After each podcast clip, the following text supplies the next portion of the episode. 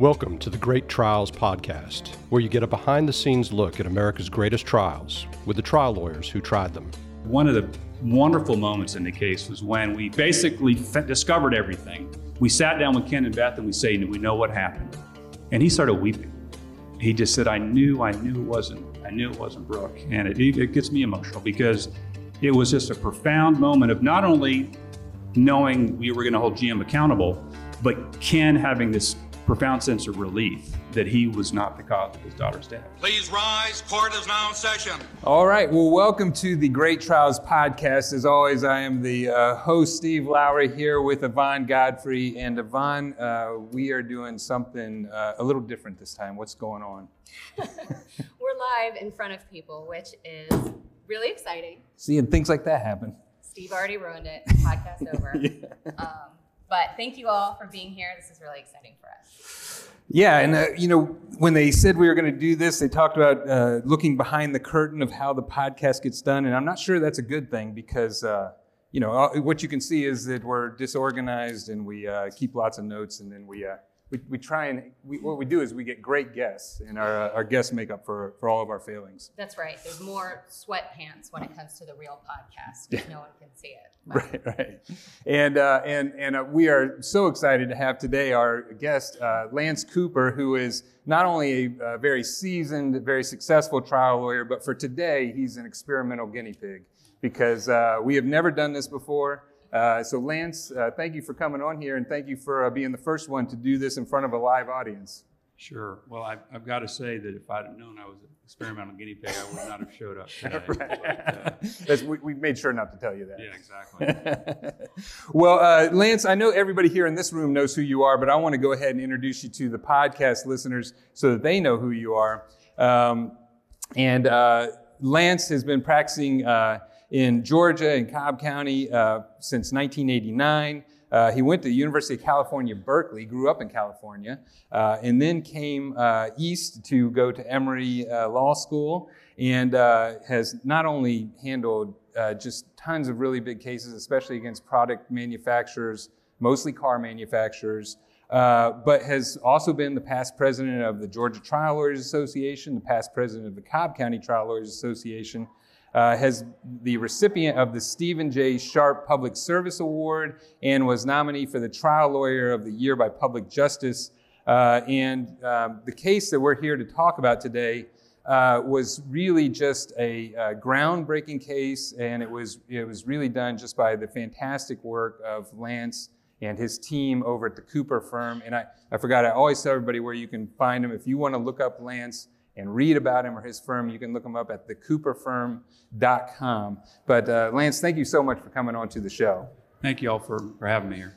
So this case that we're talking about um, is the case called uh, Melton versus General Motors, and uh, it involved the uh, the tragic death of Brooke Melton, who is a 29 year old uh, pediatric nurse. Uh, I think this was her birthday, March 10th, 2010.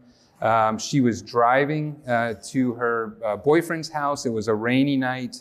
Uh, and while she was driving her 2005 Chevy Cobalt, she um, uh, hit a puddle, lost control, or um, hydroplaned and um, went across the, the, center line and hit a, another vehicle, a Ford Focus head on, was spun down into a, um, a, a creek alongside of the road there and unfortunately passed away there. And um, that case, and, and the case that we're going to be talking about, sounds like a, in my mind, just listening to those facts alone sounds like a pretty difficult wrongful death case if she's your client. Uh, but what happened in that case is that the work that Lance and his firm did uh, turned this into a recall of over 30 million cars. Uh, they uncovered about 124 deaths that were linked to this defect of GM and, and uh, ended up in more than $2.5 billion in penalties and settlements uh, against GM uh, for their conduct in this case. And so uh, I'm going to have Lance tell most of the story, but just very quickly, um, what they learned was that the reason why she had lost control that night was not because she was driving too fast for conditions, which was what was written on the right. accident report. Um, but because her uh, ignition of the, her car had actually turned off, which caused her to lose steering power, caused her to lose uh, electronic braking power, and caused her airbags to turn off. Uh, and so that's what caused her to go across the center line. And, it, and after Lance's work on uh, this case, um, uncovered uh, that GM, GM had known about this ignition switch problem where their vehicles could get turned off because of uh, either heavy keys or getting it bumped by your knee or just very easily uh, because the torque in turning it and holding it was too low. Um, and, and so that's what happened in this case. And, um, and the story of, of how Lance and his team um, just stayed with this case uh, is really quite amazing. Uh, we're going to get to it, but I mean, at one point, Lance was able to secure a uh, settlement for $5 million for his client, which was a good settlement. But after he really un, you know, uncovered what exactly had happened, uh, had the, um, the bravery, uh, the courage to, to go and, with his clients, uh, Ken and Beth Melton, rescind that settlement and go after GM again, fight through the motions, and then uh, obviously was able to secure a much larger settlement, but more, also more importantly, to make sure that you know millions of these vehicles were looked at and that GM was held accountable. And we're going to talk about it. I know that uh, that you don't think GM was held accountable enough, but uh, but they uh, we're, we're, we're definitely going to talk about that. But Lance, I mean. Um, you know, one thing I was thinking about when I was reading this case, you know, both you and I do a lot of product liability work, and, and when I heard the facts of this case, when you see a, a police report that says that the, uh, the, the, the decedent, you know, hydroplane was driving too fast for conditions, crosses the center line, hits an oncoming car, I mean, that sounds like a pretty tough case. How did y'all uh, get past that? Yeah. Uh, before I answer, let me start. I know um, you know, this, this happened over five years ago, and y'all have heard, I, am sure, a fair number of you, a lot about the GM ignition switch and the Melton case. So I hope this podcast both is informative as to the case, but also for the cases y'all have now in your office, some ideas that we talk about today that you can use, uh, whether it's a product case or not, uh, use to, to help your clients and, and also obtaining justice. So that, that's, that's kind of the big picture of what I wanted to say on the outset. I can say that uh, Steve's right. When the case came in, those were basically the facts that were presented to me. But what you can't see that I saw was Ken and Beth Melton. And particularly Ken. Ken was adamant, you know, my daughter's a safe driver. She was wearing her seatbelt. There had to have been something else that happened here. And, uh, and I, I, I, didn't, frankly, think there had, was anything at that point, looking at the, um, looking at the police report and just understanding the basic accident investigation. But there was something about uh, my experience with product cases and also just cases in general that, and, and the kind of people Ken and Beth were, it made me think, I'm going to take a look at this one. Uh, we're just not going to turn it down. And there, there was nothing magical about it. It was just, you know, it is interesting. She did lose control. Now, we did think it, she may have hit a puddle. We had the engineers from Applied Technical Services go out to the scene and, and they determined quickly it was not a water issue. So we, we knew it wasn't a standing water issue. And then we, we did what we always do. We spent a little money to secure the vehicle and then just started down this road. And we'll, we'll probably talk about it a little bit more. But I, what I also want to say at the outset is it really was not amazing work. It was the work we do in all of our cases. There happened to be incredible facts that, that were uncovered uh, but the work we did was, and I've said this before, it was basic blocking and tackling. We, we did what we do in products cases. We secured the evidence. We began to hire people to investigate. We spent the time and money doing that. And then we got into the litigation. It was just, all right, this is what we do. When they, when they do this, we respond this way. We respond that way. And it ultimately got to the point where they were being held accountable to produce documents and, and all of this the evidence got out that ultimately got out. But it wasn't, and that's why I want to encourage all of you, and I, when I've spoken about this before, is it's just, uh, it, it, was, is what I've learned from GTLA and from this group AIEG. It was nothing amazing about it other than the fact that just learning from other people how to handle a product liability case, and that's what we did here. Yeah, well, and, and I, we're definitely going to talk about the discovery battle that you had because, and I know you say it's it's nothing extraordinary, and, and it is the work that we do when you have a products case. But uh, but I mean, the documents that were uncovered in this case were were extraordinary, and um, and and it it wasn't like GM just handed the documents to you. There was a lot of work involved there. Uh, to get them, but I, but I wanted to go back for one second, just eh, have you explain there, there were a few facts that you all learned fairly early on that didn't jive with somebody just losing control or, or just hydroplaning. What were some of those facts that, that, that made Brooke's case different from others? Well, what was interesting was shortly after we met with Ken and Beth, they, they were getting her mail after she passed away, and they got a recall notice in the mail for her power steering on the Cobalt. And that's really what caused us to, to decide to file the lawsuit because the power steering issue, although it really wasn't supposed to relate to somebody traveling highway speeds, it gave us an opportunity to say, hey, we want to look at more into this. And the only way we could do that was to sue GM and the local dealer, which was critical because it kept us in state court. And, uh, and then and begin down that road. And we, we, we hired a, an expert, Cale, give credit to Cale Conley. We called Cale and we're asking about experts to look at this type of case, and he, refer- he, he put us in touch with Charlie Miller, this mechanic from Mississippi, who's the best expert I ever worked with. And he's not an engineer, and he's not a medical doctor. He's a mechanic from Mississippi. But he was, fan- and unfortunately, Charlie passed away recently, yeah. really tragically. But and Charlie really started to break it open because he came to us and it's not the power steering. But he went back and looked, look, going on the GM website. He said, "You know, I found this technical service bulletin dating back to January of 2005, where they were having an issue with their car stalling. And it's not public record; it's just mechanics find this." And he said, "Let's look into this." And that's what really started down the road. Of, so, the, so the power steering issue became not an issue, but it allowed us to file a lawsuit.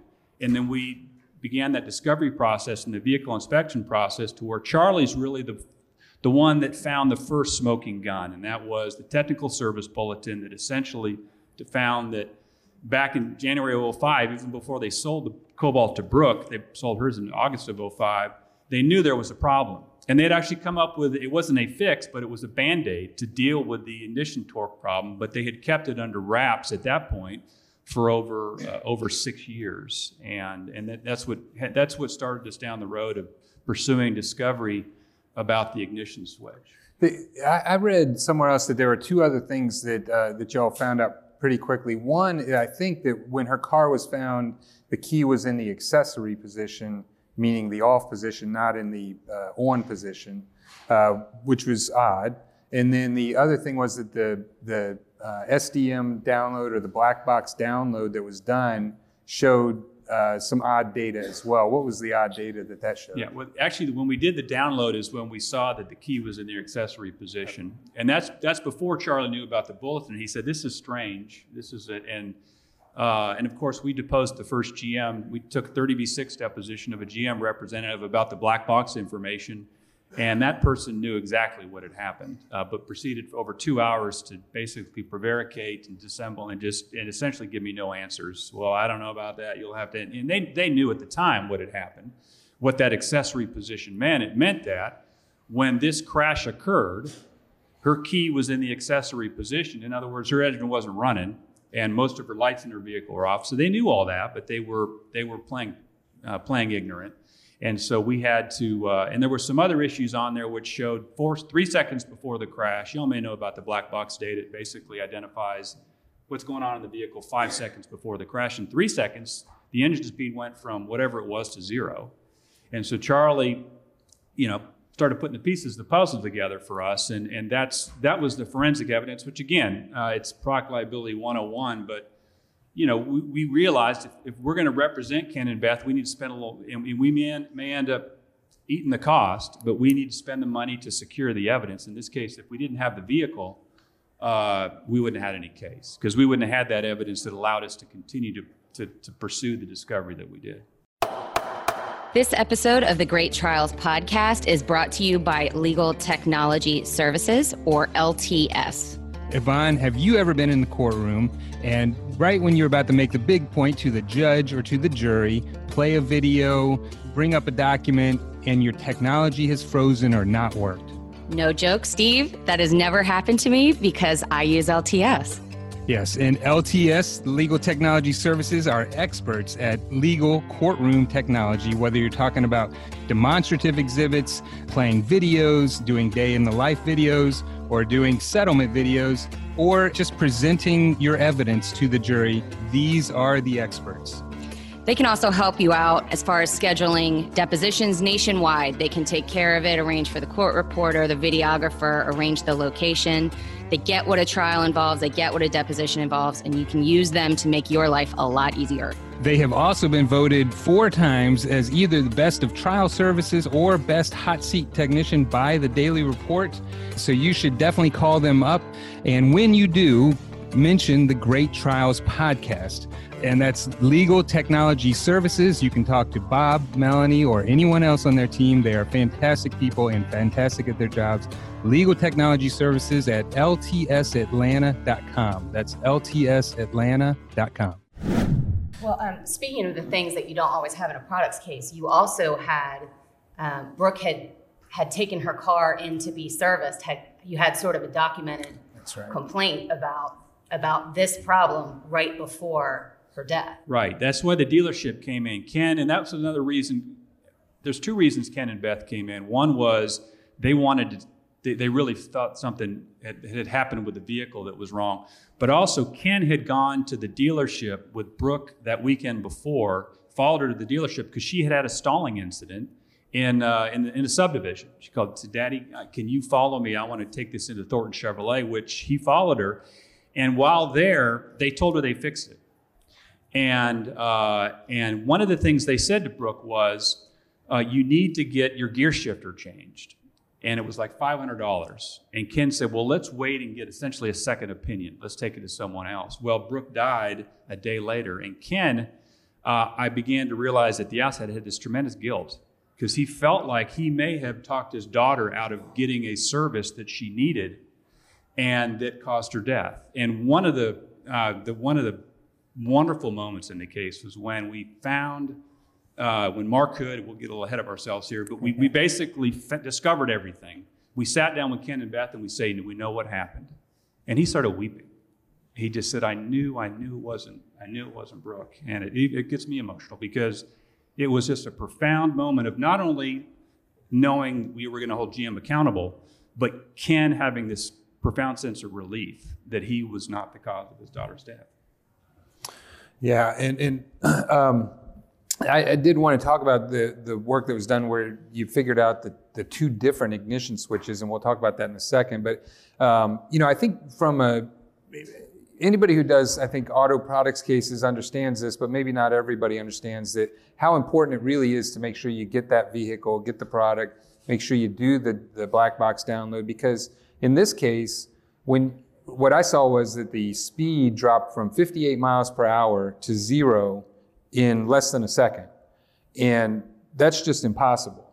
And so that was one of the things that Charlie Miller uh, pointed out, I think, was that uh, there, there was just no way that the speed could drop like that. So something had happened with the vehicle, and that something turned out to be that the engine had turned off. Correct. Um, but um, so talk to us a little bit about how you ended up narrowing it in on the ignition switch, and then and then the story about how you found out that it was there had been a uh, there were two different types of ignition switch, a change in it.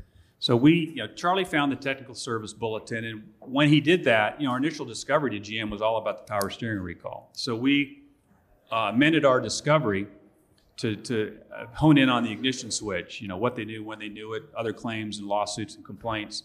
And, uh, and, and, and, I think this is an important point to make is, is, it, is this typical, and y'all know this in, in any, within almost all defendants, you know, they get the discovery 30 days later, can we get an extension? Can we get an extension? We gave them two or three extensions and just basically were giving them the rope uh, because we could then go to the judge when we knew we knew because the technical service bulletin we knew there were documents relating to this. They didn't just come up with this out of whole cloth. And so we allowed for the discovery extensions and then finally uh, filed the motion to compel, probably four or five months after our original discovery was sent out because we were just being patient. And at the same time, we were doing work behind the scenes. And, uh, you know, we get the call from GM's counsel, you know, why'd you file this motion? And uh, he said, we've got some documents we're going to give you. Well, they gave us a bunch of innocuous, harm, harmless documents to them. And then we kept pushing. And then the, the big next break in the case was we got a hearing date on the motion. And so I got a call from the counsel. We got some documents we've discovered, more documents. And they produced them on a flash drive or whatever they produced them on. I, I don't understand any of the technology, but Doreen Lundergan in my office does, and she's uh, just an incredible paralegal. I mean, she's just I can't say enough about Doreen Lundergan, and some many of you all know her and how fantastic she is. But she just started digging through the documents, and I think that's another important practice pointer is particularly in cases where you're trying to get at discovery. When you get it, review it and review it in detail uh, because they produced maybe 5,000 documents, but there were about 50 that were called these PRTS reports, which are Problem Resolution Tracking System. And she came in, I, will never forget it, in my office there and said, You're not going to believe what I found. And I look at it, and it's a document from the chief engineer for the Cobalt in 2004 where he experienced a engine shutoff because of the ignition switch. And they engaged in this full blown investigation to where in the spring of 2005, they knew the problem was the ignition switch, but for, they say it, for, uh, it's not an acceptable business decision to change that, meaning they didn't want to spend the money. And it was less than a dollar a vehicle to change it. And in fact, they had already changed it with the technical service bulletin, where it, I don't want to get into all the details, but they had put a band aid on it that if they had put that in Brooke's car, her car wouldn't have stalled and, uh, and she would be alive today. So it, it, it, it goes to the point of uh, you know, the persistence in discovery, and they produce these documents, and we then have this time frame between 2004 to 2009 where they had a number of these PRTS reports where they continued to have the problem, they continued to investigate it, and they continued to kick the can down the road and do nothing. And in the meantime, we're thinking to ourselves, there've got to be complaints or lawsuits out there. And so we get a call from GM's counsel. I'm sure you're going to withdraw your motion now because we've given you the documents. We say, no. What you have to do is withdraw your objections. And so, of course, if you withdraw your objections and say you've given us all the documents, there's not much we can do with that other than we'll take some depositions to figure out whether you're telling the truth or not. But we can't proceed with the motion. He said, We're not going to withdraw our objections. So we're, we're going to go forward with the motion then. And, and the other reason we thought that was necessary was because all of the documents ended at 2010 at that point. Now we're in 2013 at this point, and it's like the story just ended. And we we're thinking that can't be the case. There needs to be more to this story. And so we just told them, we know you have more documents. Uh, and, uh, and, and they said, no, we don't. And then I don't want to ramble on and on too much, but the next the next critical point was instead of accepting the fact that there were no lawsuits, claims, or complaints, we called a gentleman up in the Northeast, Sean Kane, who does a lot of investigative work for a number of product liability lawyers around the country, said, Sean, can you identify for us, go on the databases, any cobalts with these kinds of crashes? And he calls back about two weeks later and says, I got one. He said, Wisconsin, uh, Amy Rademaker, I think was the driver, back in 2007 uh, she lost control of her car. The cobalt crashed. The airbags didn't deploy, and she and her friend, who was the passenger, were killed. And he said, and in the report that I found online that's part of the government database, the officer determined that it was because of the ignition switch, because he had looked in the mechanical background and determined that there was a technical service bulletin. So this police officer in, in this state had basically cracked the case in 2007 but um, uh, GM had withheld that from us. And another important point there, we talked, Steve, we talked about this yesterday, was the government knew about this. GM and the government met about this. And GM basically bamboozled them into thinking, well, this really isn't a problem you need to look into. And so the federal government, whose job it is to protect us, basically didn't do anything about it. And so this Rademaker case was not given to us by GM. It was due to and again, it, it, I just happen to know that we call Sean in almost every case. So it's not like it was any amazing work, but Sean did the amazing work to dig in and find this. So I called the GM lawyer up and shot straight with him. I said, listen, I don't want to play games with you. I said, There's a lawsuit here, and you all know about this. I can see you know about it. And he, he says, Well, I, am sure GM did know about it, but I'll look into it. You know, and then he calls back and says, Well, they really didn't know about it. And that's, you know, there's no more to it. You need to withdraw your motion. Anyway, at that point in time, we, we, we, we were basically uh, full speed ahead to our motion to compel hearing. Just as a practice pointer, because I think whether you do products work or not, we all get in these discoveries fights, you always get these boilerplate objections that are overly broad. You think you're not getting something, or they tell you you've got everything, but they're not going to remove their objections. Um, as you were, I guess, two questions. As you were approaching, knowing that you were going to have to follow through with this motion to compel in the hearing, I guess number one, how did you how did you manage the documents that you did have? Were you doing it the old-fashioned way, just kind of looking at each document, um, or were you using kind of a service, an electronic type thing? Um, and then number two, how did you approach everything as you were going to the motion to compel to make sure that the judge knew that you needed to be there, that this wasn't a petty thing, that you had tried to work this out, and that this was something you needed the court's assistance with?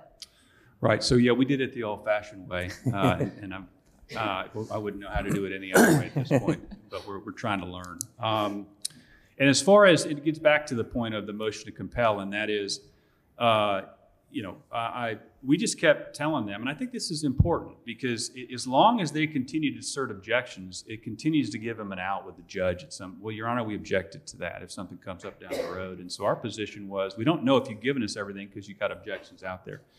And, and, and the other important point is is a lot of times we send this boilerplate discovery, and what you need to realize is if I'm going to go before the judge and, and say, you know, their objection is without merit, I need to have a bulletproof request. It can't be all documents use every, you know, blah, blah, blah. It needs to be this is what we're asking for. This is what they've objected to. Their objections without merit. You need to overrule the objection and compel them to produce the documents. And if you don't have a tight request or a tight interrogatory, it makes it more difficult. So I think that's an important point. And they kept what was interesting was is they kept dribbling stuff out. So two days, three days before the hearing, it was on a Monday, I get a call from the counsel and he says, you know what? We found more documents. and he says, and, it, and, he said, and this is this is this is this is exactly what he said. They're not discoverable based on your requests, but our engineer looked at them when he was preparing for his 30b6 deposition. So we feel like it's necessary to provide those to you. And uh, I said, I don't care. Just give us the documents. And he said, Well, we can't get them to you by Monday. But if you withdraw your hearing notice, we'll get them to you next week. And I said, no, that's not going to happen. We're, we're not going to withdraw a hearing notice. And so, but what, what came from that was the 2010 to 2013, they had an ongoing cobalt airbag non deployment investigation going on the entire time our litigation was going on. And they, for over a year, uh, you know, refused to acknowledge they even knew about the ignition switch or any issue with the ignition switch. So we showed up at the hearing in front of Judge Tanks. I know we talked about this before. And, and, and, and the one thing that's obviously critical in discovery is to have a judge that's willing to dig in. And, and Judge Tanksley was willing to dig in. And we talked about it. She, she's since retired, but she, she was no nonsense on both sides. If, if, if, you, if you, as a plaintiff, weren't shooting straight with her, she was going to call you out. And as the defendant, it was the same. And and uh, the hearing was interesting because we went there and they, their position essentially was we've given them everything. But their point was, we were talking about this before, they, they, they framed it in we've conducted searches according to our search terms and we've given, all, given them all the documents that we could find based on our search terms. And you know, my point immediately was, and Judge Tanksley picked up on this as well. I mean, the, the, your production is only as good as the, it's garbage in, garbage out. If you don't put the right search terms in, who knows what you're given? I mean, she just said, I just give them what, and we, we asked for it. I said, I don't care what the search terms are. I just want the documents we've asked for.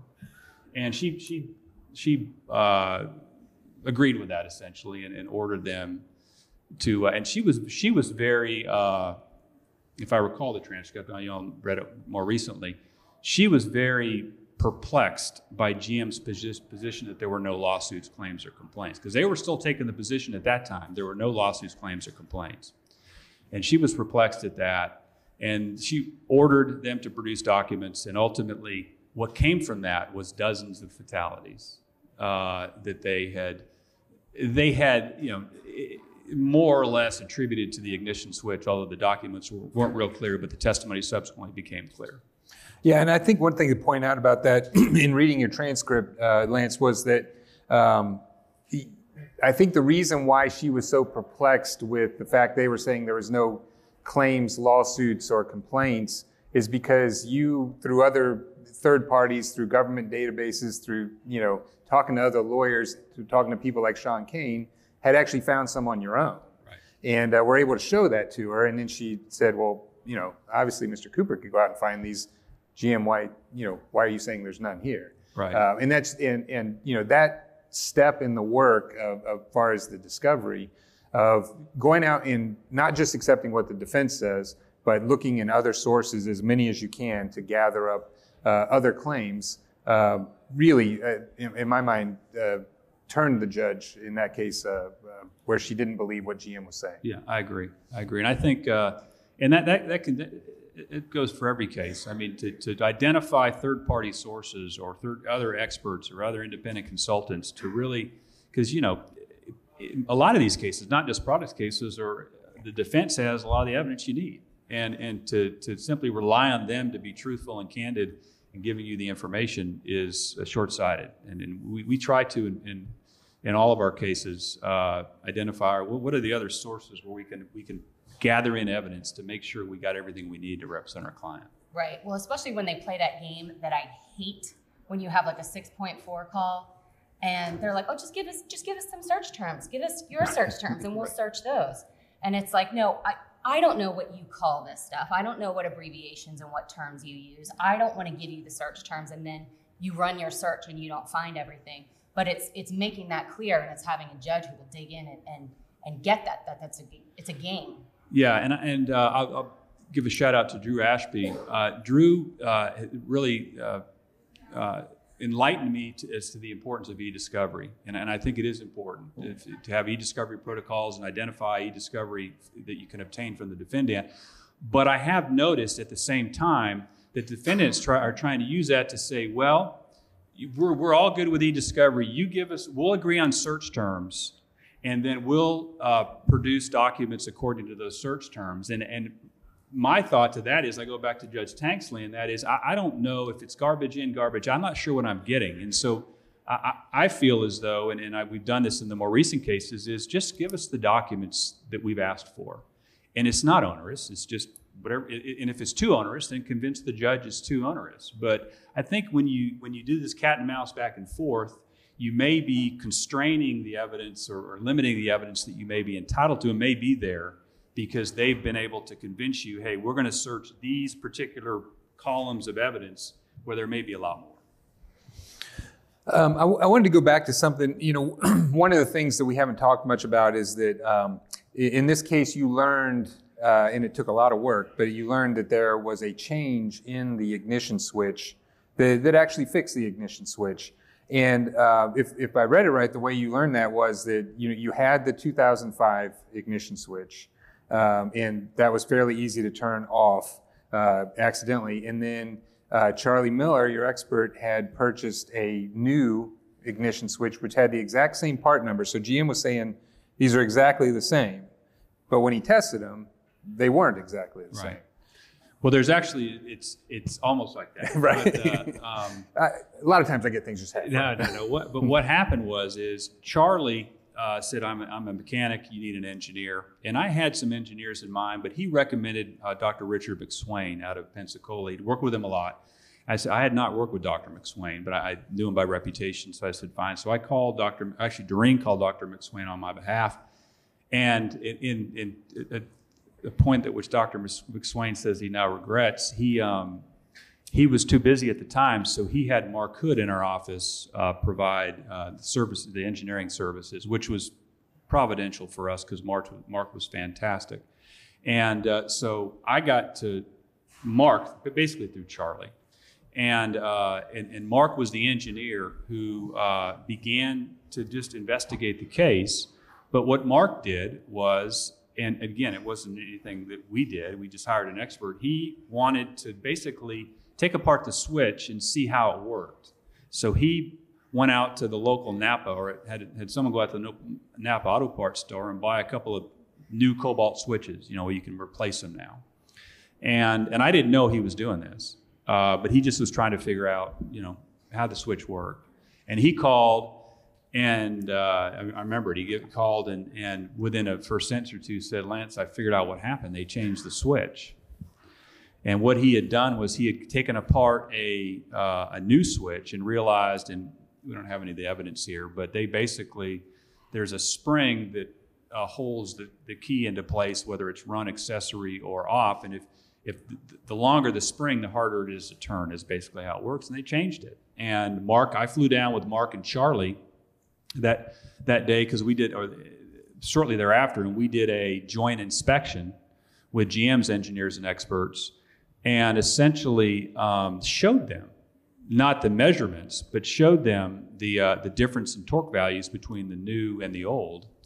And, uh, and they, GM was sort of nonplussed by that and really was not that concerned. Uh, but we obviously knew we had a, a, a, another smoking gun as far as the, the evidence is concerned. And, and we didn't know at the time all the details. All we knew is the twitch had been changed. And, and Mark had discovered that. And that really, that changed the entire future of the litigation, including the recalls and everything else, because it showed that GM not only knew about it, but had, had come up with a fix, but it chose not to tell the public about it. Yeah, and so I wanted to get you to talk about this uh, engineer that you had the opportunity to depose, uh, who became uh, infamous after this case, uh, a guy named Ray DeGiorgio. Um, he was the engineer who was the head of this, the head of this group, uh, and you deposed him about whether or not he had changed the design, and what did he tell you in his deposition? A, a little backstory, and I hope I'm not. Yeah, going yeah, no, do whatever you want. And y'all tell me when we need to start wrapping it up. Um, uh, a little backstory on that, because this, this is again, it's it's sort of another practice pointer, and that is when when we realized the switch had been changed. Uh, we didn't tell GM, of course, as far as we didn't produce that information to them. Uh, we, we were trying to figure out what to do with that. And I had Mr. Gior- Giorgio's deposition scheduled within the next week or two. And I knew I was going to have to question him about this because he was the lead engineer. So we called GM's local counsel and said, and legitimately so, we need to take the depositions of these additional engineers before we put our expert up because we need to make sure. I don't want to have to put him up twice if, if they testify to things he may rely upon. And they, this, they agreed. They really didn't think much of it. But that was critical because if Mark had talked about it in his deposition before these engineers had been deposed, they would have been able to sort of concoct whatever story they would have concocted. And, and so we had DeGiorgio in a deposition, and we went through the typical scenario with him. And, and another important point, in, I think, in, in all cases is the 30B6 depositions are important to take the depositions of the corporate representatives. But when you get to the engineers or the, in medical malpractice cases, the nurses or whatever case it might be, the local security people in security, uh, negligent security cases, the people who aren't used to testifying, that, that understand, that, that take seriously the, the idea that they're sworn to tell the truth, uh, you, and they're not, they're not expert testifiers, and uh, you get much clearer answers. And with Giorgio, he was not an expert testifier.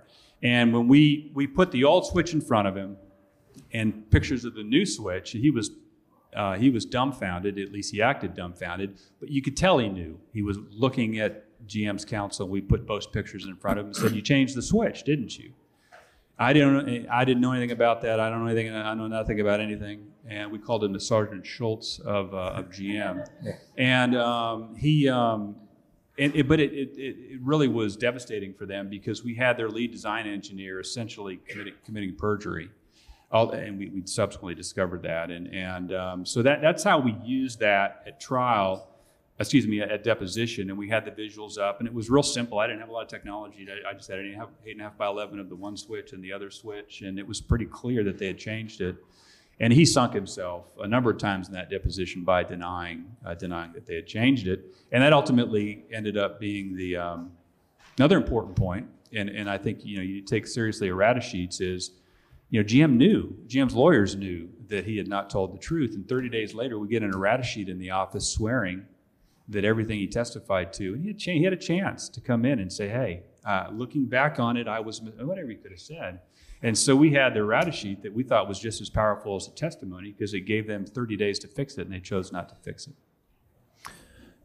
Right, and, and uh, I mean, I think it, it, later came out after the uh, congressional investigation into this that uh, when it came to ignition switch change documents, his name was on there like 184 times or something like and that. And some other GM engineers. They, have always right. tried to say it was Giorgio was this rogue employee, but uh, there were other employees that knew about it as well, high, higher level employees. But that was their story, and they, they continue to stick to it.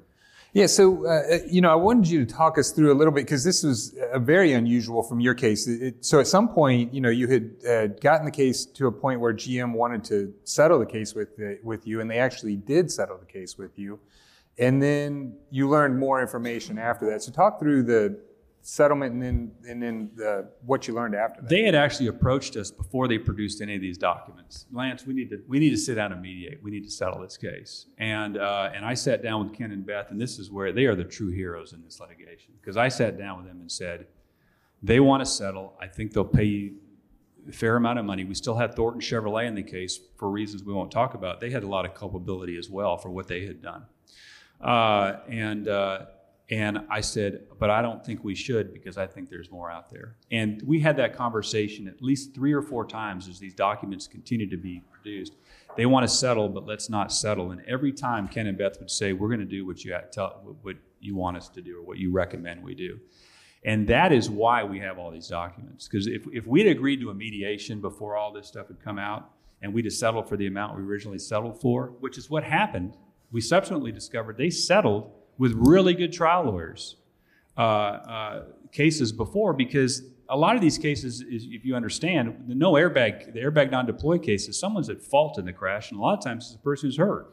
So if they come in and offer you a fair amount of money, a normal lawyer in a normal case is going to say, well, gosh, I mean, they offered uh, a substantial amount of money in the very first case, Amber Rose, uh, a young girl who died, around, I, I think, equal to the cap in, in the state and they were able to basically that's how they got away with it. And it's not lawyers not doing their job. I mean lawyers are doing their job and representing clients in each individual case and those cases all settled. We just happen to have remarkable clients who just said no we're not going to settle until we discover the truth. And and that's where um, we got ultimately to the settlement because we thought we had run the course that we could with gm and we still had the issue with Thornton. And to, to, make a long story short, Thornton knew about the technical service bulletin. Thornton knew about the keychain, that the keychains they should have made. And Thornton didn't do it for Brooke the day before the crash. So GM's position was listen, we had a bulletin. Our dealer just didn't find it and didn't put this. And Charlie Miller had to admit if the keychain, the key had been fixed, it's not the switch, it's the key. We don't need to get into all the details. And so we had a big problem with Thornton. And that's, people say, why did you settle with GM? We thought, well, th- that was in the best interest of the clients at that point as far as the case getting ready to go to trial.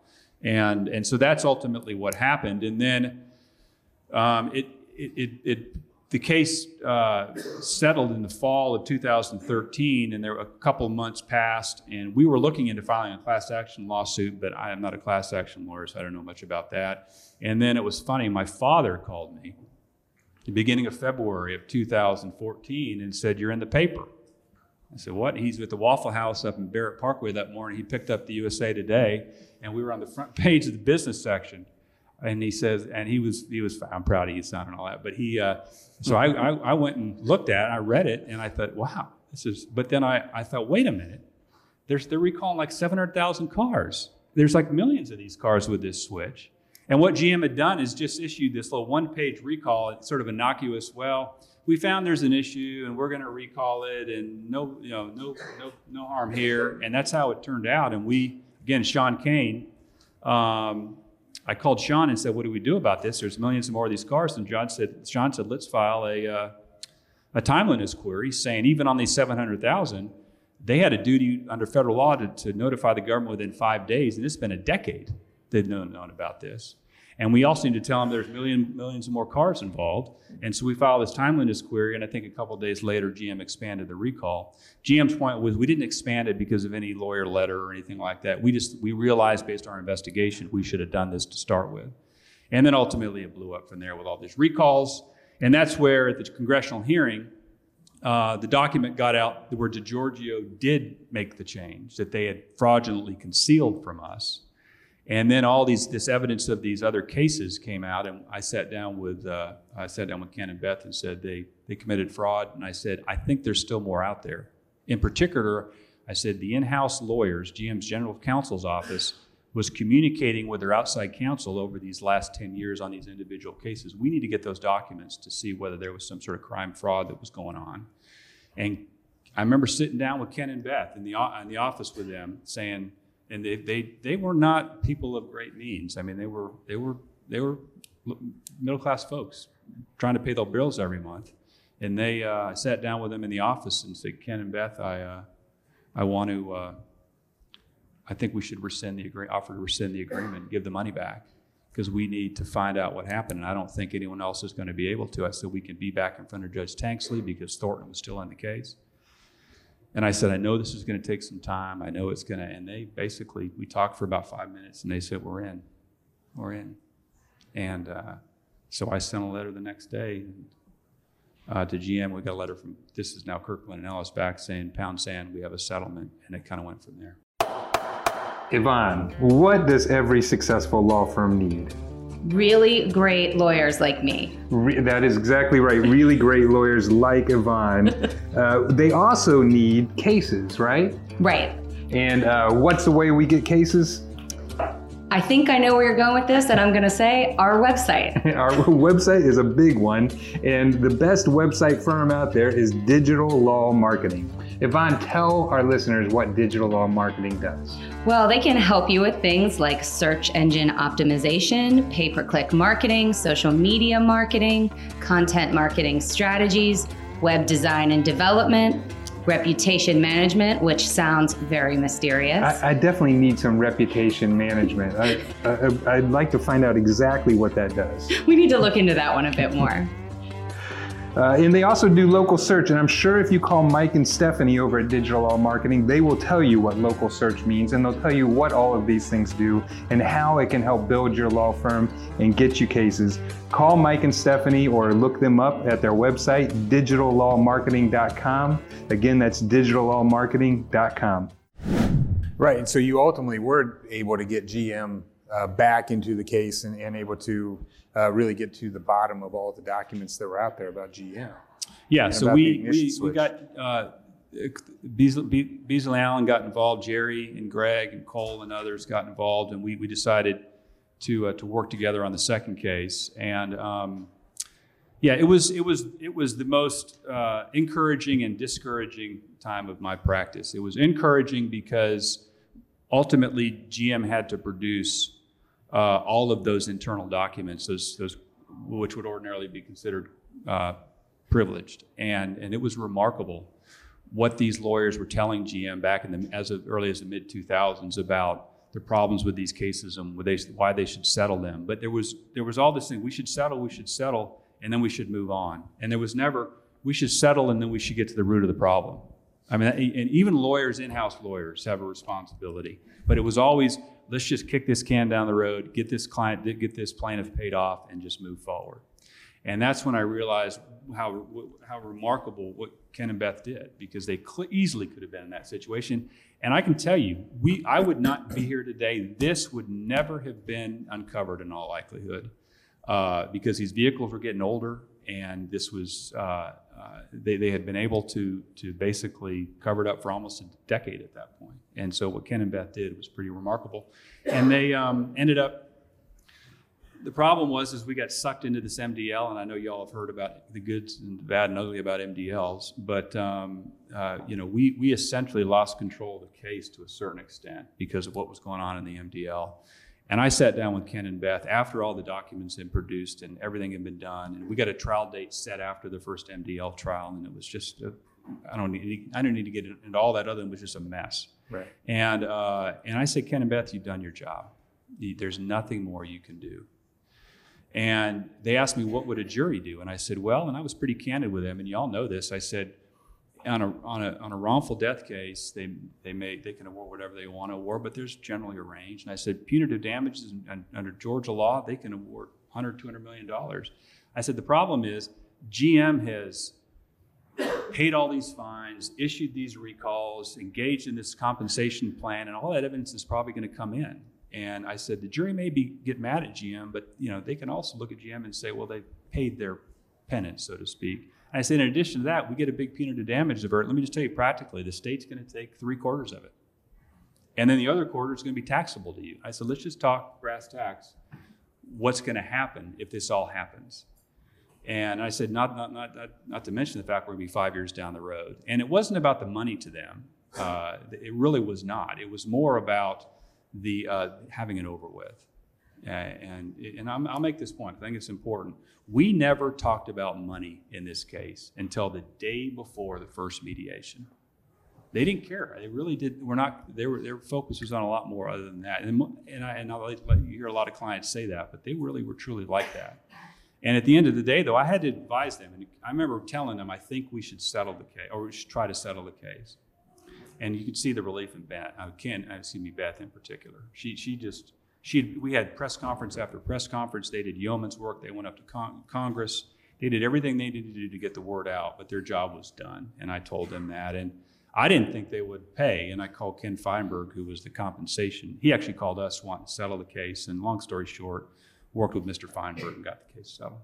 Well, I think one of the ways that the money did matter early on, and, and you touched on this, was that was that this was a perfect example of how damages caps and tort reform can hurt public safety because there were, as you mentioned, other good firms in good states that had caps on damages, and so it just wasn't financially viable for them to fight the fight in discovery and to spend the money to find out what was really happening. True story, Rademaker, the case I told in Wisconsin, the, the, the families went to uh, one of the top product liability lawyers in Wisconsin.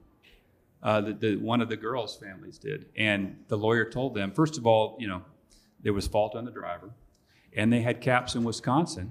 And this lawyer said it's just not worth pursuing. You think about that. I mean, if that case, without tort reform, that case would have been pursued. And I have no doubt a good lawyer like that would have a good opportunity to uncover that. And, and in that respect, Brooke would be alive today if it was uncovered before 2010. So, and I made this point to a number of people is, you know, tort reform is not only injurious to the individual who's suffering it in a particular case, it's injurious to our society because it, it prevents lawsuits, meritorious lawsuits, from being filed. And tort reform prevented that Rademaker case from being filed. And if it had been filed, who knows how many lives would have been saved. And you turn around and say, well, yeah, but the government's supposed to step in and fix it. We all know how that, how that worked in this case. So uh, the, the civil, ju- and I know I'm preaching to the choir here, but I think we, we can't say this enough to the public. The civil justice system is the most critical component for accountability, it, and it's the free market. It's, it's saying, hey, you sold this product, you made a profit on this product, but our system of government says if you sell a defective product, there's accountability, but that occurs in a court of law in front of a jury. And, and the government is incompetent for the most part to deal with that. We've seen that since the Pinto back in the 70s. It's always trial lawyers who are discovering these defects, and the government comes in after the fact and has to have, has to have some excuse as to why they didn't uncover it. And, you know, and, and I, I, say this, I mean, after GM people were saying, well, is this ever going to happen again? And then we had Takata with the airbags. It, it's going on right now. There are cases out there now, I'm sure, where we are going to find that manufacturers at this moment are doing things that are they're harming consumers and only trial lawyers and the clients that they represent who are courageous enough to pursue these cases will um, will get to the bottom of it. That's, yeah. that's my soapbox. I apologize. No, and I and I think it's definitely a, a, soapbox that we need to talk about on this, and, and everybody in this room uh, certainly knows about it. And I, and I, should have said on the podcast that we're with the Georgia trial lawyers right now, uh, but. Um, but I, I want to go back to the Rademaker case for a second because um, you, you, know you I didn't realize this, but you'd said that a police officer had actually figured out what happened in that case in, in 2007. Correct. And um, and then because of the caps that Wisconsin had on wrongful death cases, basically the law firm wouldn't really pursue it, or no law firm would. Um, but I mean that really just does bring home, um, you know, how. Uh, a, you know, putting a arbitrary cap on what somebody's life is worth, uh, I mean, really cost the rest of, of the U.S. and, and ended up with millions of cars on the road that shouldn't have been on the road. Yeah, exactly. No, that's and, and that's that's that's that's the result of tort reform is wrongdoers are not held accountable. And that, that's, that's what it is.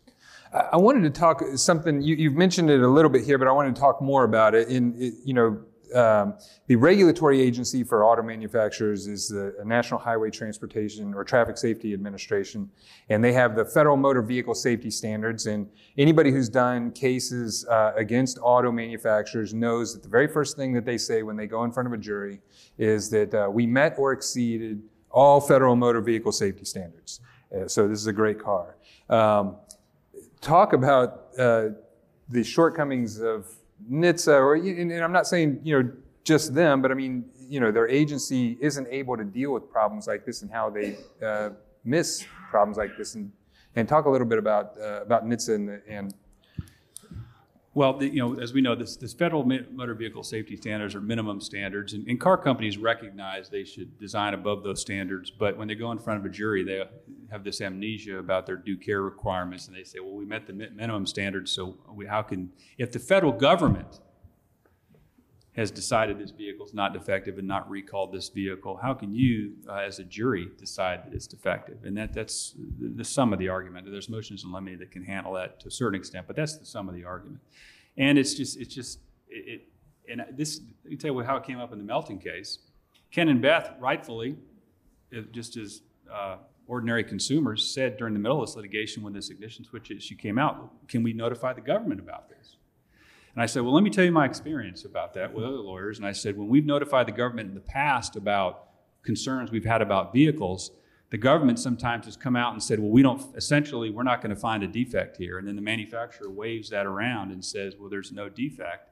And so I've, I've said, my, eh, my experience, and it was in a couple of actual cases, was it's harmful to contact the government because they're likely going to hurt your case because of the NHTSA revolving door we all know about. And, and, and people don't like to be too critical in NHTSA. I'm real critical in NHTSA. I mean, it, it, it's it, it, people that go to the agency, oftentimes the higher level political appointees, they end up leaving and become lobbyists for the manufacturers, and it's just a, it's a vicious cycle. And so the, the government is not uh, either able at this, both institutionally as well as just because the personalities involved, able to properly regulate uh, these auto manufacturers. And I told Ken and Beth, I'm not, we, we should not go to the government in this case. And, um, and they chose not to, and they were concerned about that, but I said, I think it'll be harmful. And ultimately, I think it, I think it would have been because these vehicles were a little older. And just as in 2008 and 9, when GM met with NHTSA and NHTSA didn't do anything, my concern was they were going to do the same. And, and I think that uh, we haven't seen much difference since then. The, the government says it's changing, and GM says it's changed.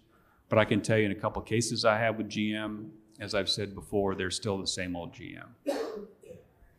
One thing I was just wondering out of curiosity in this case is when Brooke was involved in the collision, she, there was another vehicle, uh, the Ford Focus, and I think that person was represented by a lawyer, and they may have actually pursued a claim against uh, uh, against Miss Melton. I don't know, but um, did that driver ever pursue anything against General Motors? They did not. They, they weren't hurt that significantly, and, and that, that was never pursued. They, uh, that's again one of the reasons they came in, though, Ken and Beth. There was some concern that the driver was going to bring a claim because Brooke had come in in the lane. And, and I actually, they came to me through an insurance adjuster that I had settled a case with recently. The adjuster uh, recommended us. So that's another practice point, or be nice, as, as nice as you can. Sometimes it's hard to if you- remember. yeah, exactly. Uh, well, that's tremendous work. Um, well, well, Lance, we've talked for about an hour here, and I just wanted to make sure is there anything else that you want to make sure that our listeners know about um, the Melton versus G- General Motors case uh, that we haven't talked about already? No, I appreciate you uh, giving me the time to speak. Well, uh, you know, and like I said, um, this has just been uh, tremendous work, and I know you said it's just the same thing you do every day, but I mean, this case really stands out, and and I and I will say that not only you know for you and your team that worked on this, but really the you know having clients like Ken and Beth Melton who are willing to stick with it, to see it through, and to make sure that. Um, you, you know that their their daughter is remembered and uh, and that the the car company is held accountable is so important and so um, but it's really just uh, fantastic work and uh, and we wish nothing but the best for the Melton family. I'll let them know. Thank you. Well, and uh, I wanted to remind everybody on the podcast that we've been talking to Lance Cooper, uh, senior uh, partner at the Cooper firm, and you can look up Lance at thecooperfirm.com. Thank you so much, Lance. Thank you. All right, and thank you, GTLA. Ladies and gentlemen of the jury, have you reached a verdict?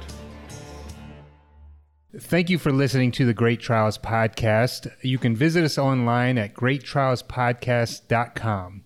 We realize in the show that sometimes we use terminology that not everybody would be familiar with, or that uh, we haven't uh, always explained every part of the jury trial process. So we've done two special shows one on legal terminology, and Yvonne, that's going to be hopefully not that boring.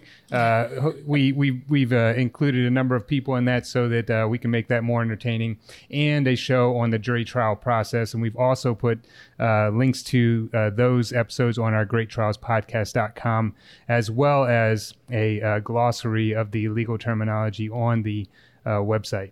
Yeah, so check those out. If you have a trial you would like to be featured on the Great Trials podcast, or if you're a trial lawyer and you want to be on the show, or if you're just a person who has something that you want to say to us, please email us at info at greattrialspodcast.com.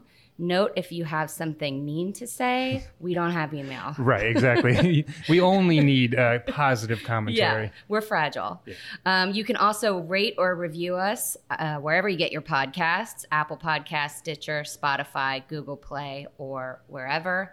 Again, if you have something mean to say, um, our podcast is not available for review. We, we also want to thank uh, the people behind the scenes. Uh, one is Taras Misher, who is our uh, uh podcast extraordinaire. Uh, he is from Podcast on the Go, and Allison Hirsch uh, from Capricorn Communications. She is a magician when it comes to putting these shows together and getting them scheduled. And this has been the Great Trials Podcast, and we appreciate your time and hope you'll listen again. Thank you for listening.